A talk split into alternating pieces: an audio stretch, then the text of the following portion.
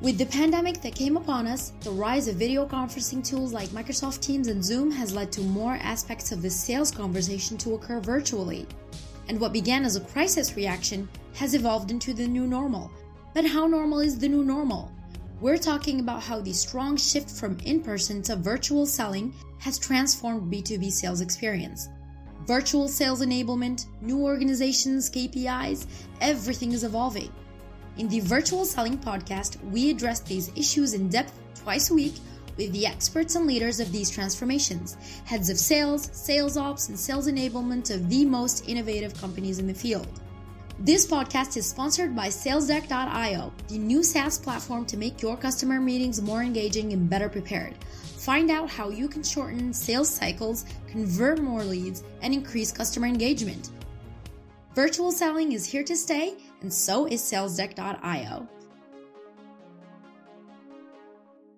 Welcome to another episode of the Virtual Selling Podcast.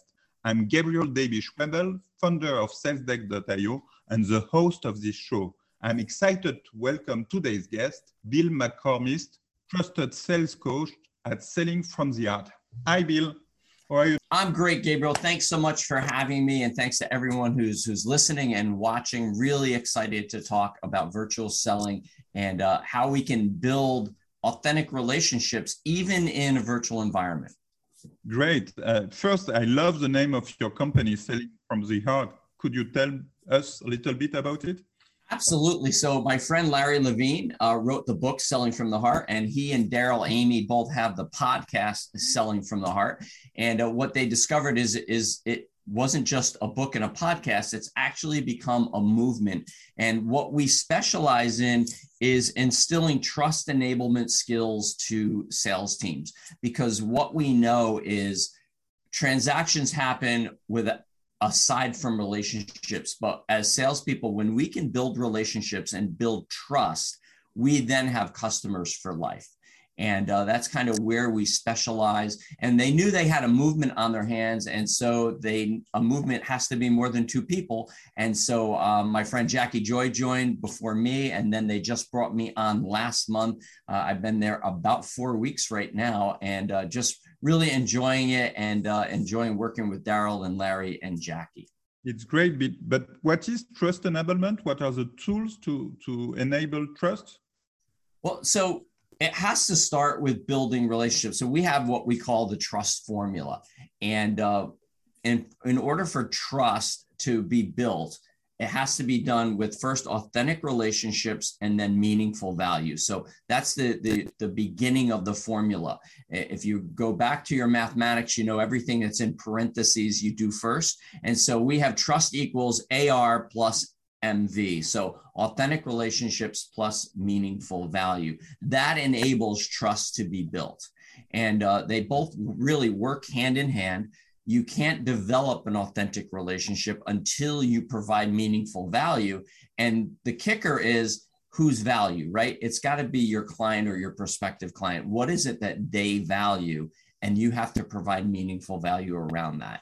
And that takes conversation. We have to be able to talk to our, our clients and our prospective clients, find out what they're struggling with, what are their areas uh, that they need help in, and we don't so much want to jump in to save the day, but we want to be able to provide them with the value that they need to solve those problems. And then we have some multiplying factors in the formula. One are inspirational experiences, and the other is discipline habits. So, what we have to do is make sure as, as sales professionals that when we're interacting with our clients we're creating inspirational experiences that that they remember.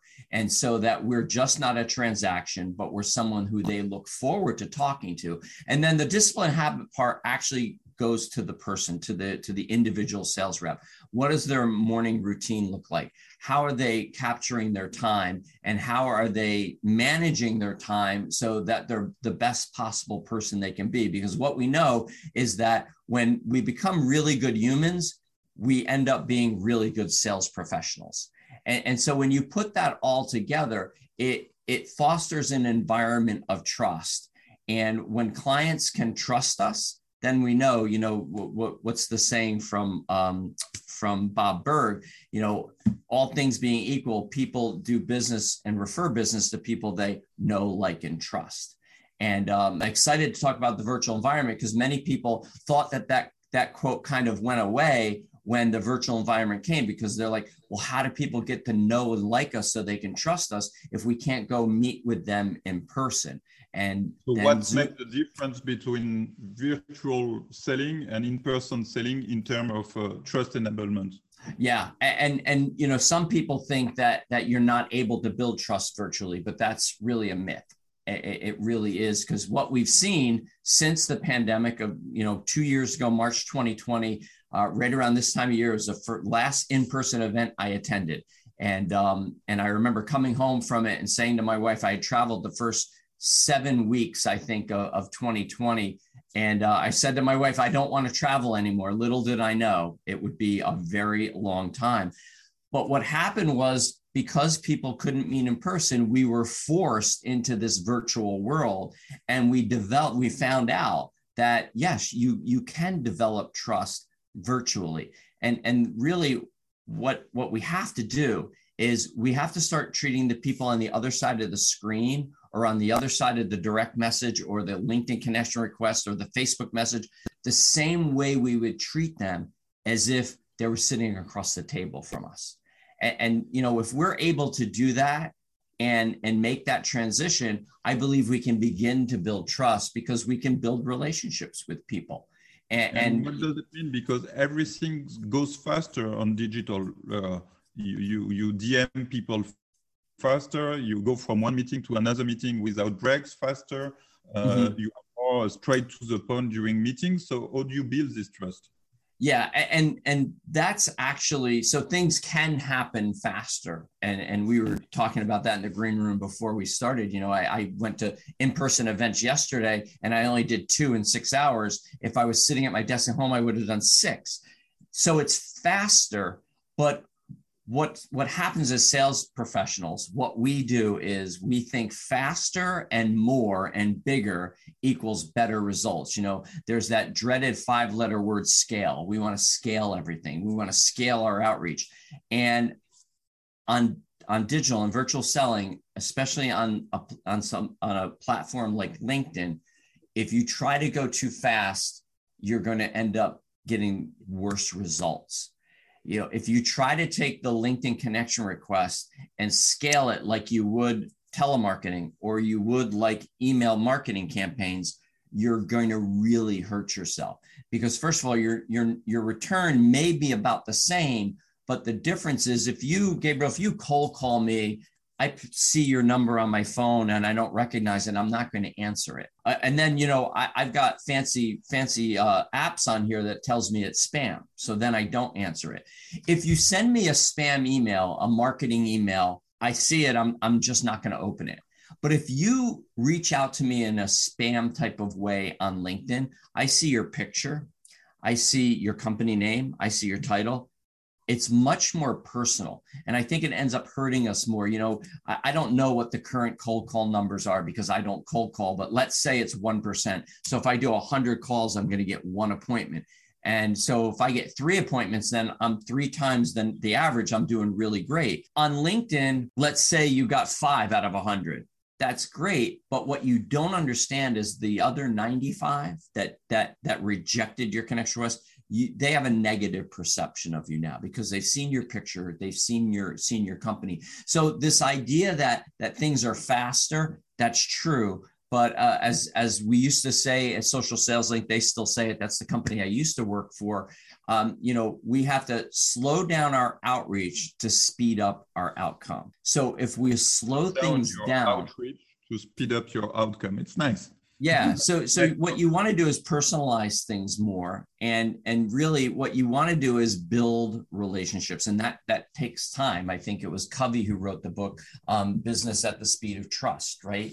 You can't speed up trust. There's just no way to do it other than taking the time to build relationships with people.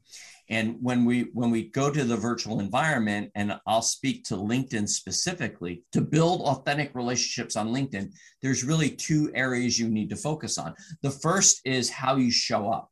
What does your profile look like? Because LinkedIn basically started out as a recruiting site, it kind of defaults to this resume type of profile that talks all about me and my strengths and what I'm good at. And the thing is, my prospects, they don't care about that. They don't care about me. Who do they care about? They care about themselves. And so, what I need to do is I need to show up in a way that tells them that I care about them. So, so it needs to be more customer centric rather than than me centric. And you know that has to do with having the right images. So many people don't use the background banner image that's behind their profile picture. If you think about that as a free billboard, that's really what it is. You should be branding that. And sites like canva.com are a great place where you can. Just this morning, I was playing around making a new banner image, and I'm 59 years old, lots of gray hair. If I can do it, anyone can do it. Uh, you know, I'm not a, a graphic designer. So, so having your your profile imagery look good, and then having your your headline, which is the area underneath your name, rather than that being all about your title and the and the company you're at create some curiosity there and talk about how you help the people you help so that when they read that they're like oh you know gabriel he works with people like me when it comes to your about section really use that to provide some meaningful value. And not the value you think is important but actually do some research. We call it socially socially listening. What is it that your ideal clients and your prospects what are their problems that you help solve? What are they struggling with right now? I mean i can tell you everyone right now is struggling with logistics problems you know so so what is it and use that space there kind of like a mini blog to to really address their challenges and so if you can do that now you're showing up authentically. So there are no hidden agendas. They know who you are, they know what it is that you do. And then the second thing is how do you connect with people? Right before the pandemic really kicked in, what we were seeing on LinkedIn were many people were sending connection requests with no personal note no note at all. And uh, just this morning, I was reading a post by someone who said that they've studied it out, and you can get you get more accepted acceptance of connection requests if you don't put a note there. That may be true on a very high level, but my question is what's the quality of those relationships you're building? Remember, that's what we're talking about here building trust and building relationships. So, what we were seeing was people were sending connection requests with no note. And if you accepted it, then they would pitch their product or service. Yeah, and, I discovered a, a word on a Colin post yesterday, which is pitch, pitch slam. I didn't know it before. Yeah, yeah, um, pitch slap. Yeah, like anyway, uh, yeah, and and so then what happened with the pandemic is nobody was in their offices, no one was answering their phones. So it's like, oh, you know, the sales leaders were like, we've got to get our message out there. And so they started telling their reps, just get on LinkedIn, just start connecting with anybody and everybody. And then what they were doing was they were putting a per they weren't putting a personal note, they were putting a pitch note in there. Hey Gary Bureau, great to connect with you here on LinkedIn. We help companies just like you with their webs with your web presence or with this. Yeah. And, and and it's not, it's and this is what I always say if you're going to pitch right off the bat, I don't care if you're selling a $50 um, promotional thing or you're selling a million dollar SaaS solution. If you're pitching right away, then you've relegated your offering, no matter how much it costs, to a transaction. And that's it. And you're, and you're hoping you come across someone who wants to buy at that very moment. And again, as we said before, the ones that aren't ready, they're seeing you and they're saying they're spammers and so and and linkedin actually caught on to this and about i don't know three or four months ago they actually put a, an invitation limit on, on the number of connection requests you could send per week to 100 and it's not exactly 100 it's a it's a formula between how many you have outstanding but if you send more than 100 your profile gets shut down. You get you get um, uh, restricted. And so linkedin recognized that and so, what we have to do is we have to reach out on purpose and for a purpose. And, and what I say is you have to look at people's profile and find a context for connecting with them, and selling to them is not a context. And, and a few of the big mistakes that I see a lot is people use false praise. So many times I'll get a connection request and people say, uh, and I have several companies that I'm listed active with on my profile. I, I co own a company with my wife called Team Creative Connections. So I'll get someone who sends me a connection request and says, Bill, love the work you're doing with Team Creative Connections. And they actually copy and paste it right from my profile because I've got some symbols in there. And, and so I'll answer them and say, Gabriel, thanks so much. I'm curious, what was it about my work with them that so that so impressed you? And there's no reply. Because they don't know because that wasn't that wasn't an authentic and genuine statement. It was a ruse right? So how can i build trust with someone when they start a relationship that way? That that's not going to work. You know another one is um is hey i see we have some mutual connections in common. Yeah so if if if you want to leverage mutual connections, then actually find someone that knows me and ask them to introduce me. Um, in fact, that's how we connected, right? Colin Mitchell was was our connector, and he said I should connect. So I reached out to you and said I was just talking to Colin. He said we should connect, and you accepted right away. That's the better way to do that. Um, you know, th- there's a number of different things that are happening now. Here's the bottom line when you connect with someone, you want to do it in such a way that starts a conversation. No sales happen aside from a conversation unless you have an e commerce site. But if you're selling in, in a B2B space, you're not going to start a sales conversation until you actually start a conversation. And so that starts by sending a note telling someone why it is you want to connect. And then when they connect, saying thank you uh, you know, people ask me all the time, well, what do I do when someone sends me a connection request and they don't put a note? Should I accept or not accept? And what they don't know is that there's a third option. You can actually message the person back. And I do this with every single connection request I get where someone doesn't send me a note unless I met them at an event in person and I and I know or I know them. So if you had sent me a connection request with no response, uh, or I'm sorry, with no note, what I would do is I'd send a response back to say, Gabriel, thanks so much for the invite to connect. Typically, I only connect with people I've either met in person or have had engagement with here on LinkedIn. Can you tell me how you found me and what it was about my profile that triggered the connection request? About half the time, people come back and say, Hey, um, I heard you on the virtual selling podcast. That was really great. I'd like to see more of your content, or I saw your post, or I saw your comment, and someone's, they have a reason, and I'm happy to connect with them. Of the other half, a, half of that half, so a quarter, don't reply at all because they don't know. Somebody just said, hey, go connect with everybody you can on LinkedIn. So they're just collecting connections. The other half uh, will actually pitch me. They'll, they'll not even read what I said. Um, and many times it's because they have automation that actually violates LinkedIn's terms of use, which Many people don't understand that a lot of automation that's out there violates LinkedIn's terms of use and get your profile restricted or shut down. But the reply, the automated reply would be, Hey, thanks for accepting my connection. We help companies just like you with blah, blah, blah, blah, blah.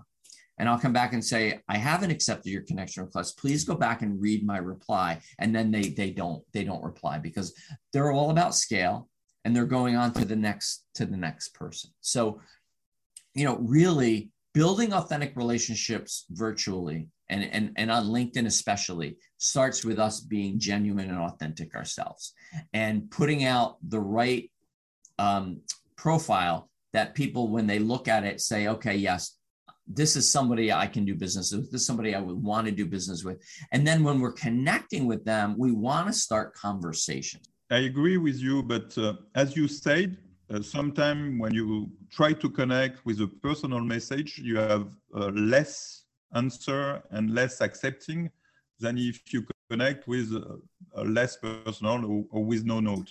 What do you do with that? Because you, you take time to, to make the personal mm-hmm. message, to, to, to check if there is some real links. And I've done that for Sales Deck before, mm-hmm. and I have changed my way because it was useless. I made hundreds of personal notes and mm-hmm. I had no acceptance, or when I had acceptance, it was okay. They accepted the the, the, the note and the, the interaction, but they didn't want to go through. Mm-hmm. So what so, do you do with that? Well, well, so what we have to realize, another great Bob Burg quote is, "You can't push a rope." And and the whole idea is there is you, we can't force it. We can't make people buy or make people connect with us. And so what I'll do is I'll send a connection request. I always add a personal note, and and here's why I want them to know why I want to connect with them.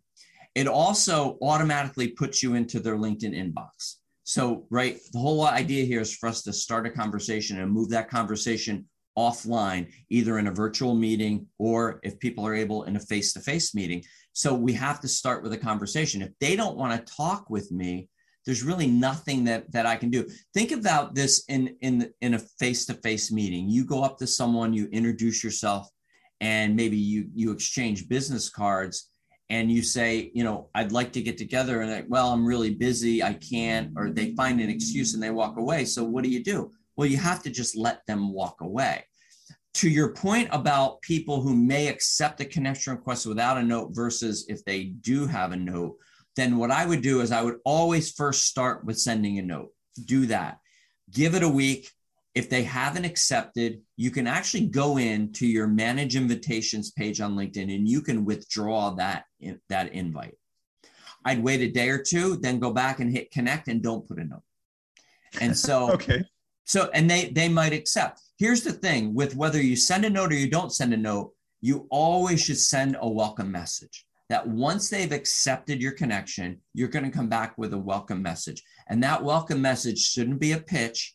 It shouldn't be a link to your calendar. It just should, should just be, hey, Gabriel, thanks so much for connecting with me here on LinkedIn. And, and you may put in there, not sure if you're exploring ways for um, to, to have better virtual meetings, but if you are, I've got some great resourceful insights I'd like to share with you. Let me know and I'll send you a link.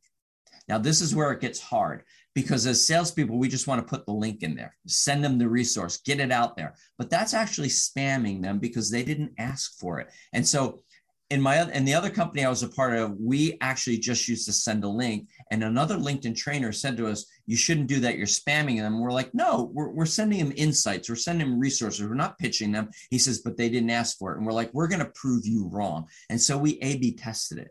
We sent the link to 100 people right in the welcome message, and 19 of them opened up the link and looked at the resources. And that's a good response. 19% is a good response.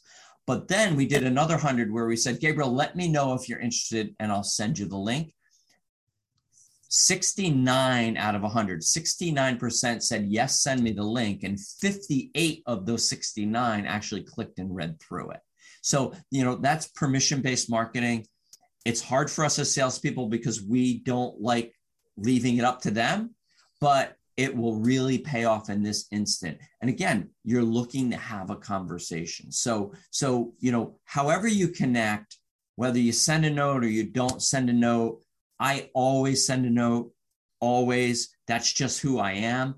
But even whether you do or you don't make sure you have a welcome message and you have some insightful resources that you can share with them if they're interested in taking the, the next step. Because remember our whole goal here is to connect with them and then turn this into some type of a conversation either in a virtual meeting or in a in a face-to-face meeting and how do you go from this exchange on the subject to the virtual meeting or to the face-to-face meeting? Yeah. So what I do is I'm I, I'm always offering resources along the lines of the trust gap that we see in sales. So you know, right now, according to, to HubSpot, um, you know, 51% of, of top level buyers rank trust being the, the top thing that they want in a sales rep, but only 3% of them say they actually trust their sales rep. So that, that's a huge trust gap. So I've got some insights around that. So I offer to share a document on Trust Gap. It's a PDF with just some some stats on it, and on that document, I have a link to my to a calendar, asking them if they'd like to talk more about it. I want to hear their insights because that's what I want to do. I want their insights on it, and so it's not a sales call you know so so i'll send the document and if they don't schedule something i'll reach out in a day or two and say hey gabriel um, want to make sure you got the document and see if you had any thoughts about it. I'm always looking for more insights on the trust gap and would welcome an opportunity to, to speak with you Virtu- virtually or if they're in my immediate area if they want to have coffee. And that's where i'm looking to make that shift because I want their opinion. I want to hear from them. Then, when I get them in that meeting, what I'm looking for is a moment where I can kind of shift to find out, um, you know, how they're dealing with this trust gap with their sales team. And I'm looking for an opportunity to, to kind of give them some of my insight where they go, oh, hey, you could train our sales team on this. So, so that's kind of how it how it works. You always want to be giving insight and asking for their opinion. People love to give their opinions. And so we, we find it, yeah, we find people willing to get on a call and, and give us their opinion on that. Great. Uh, one more trick before we finish this very interesting interview.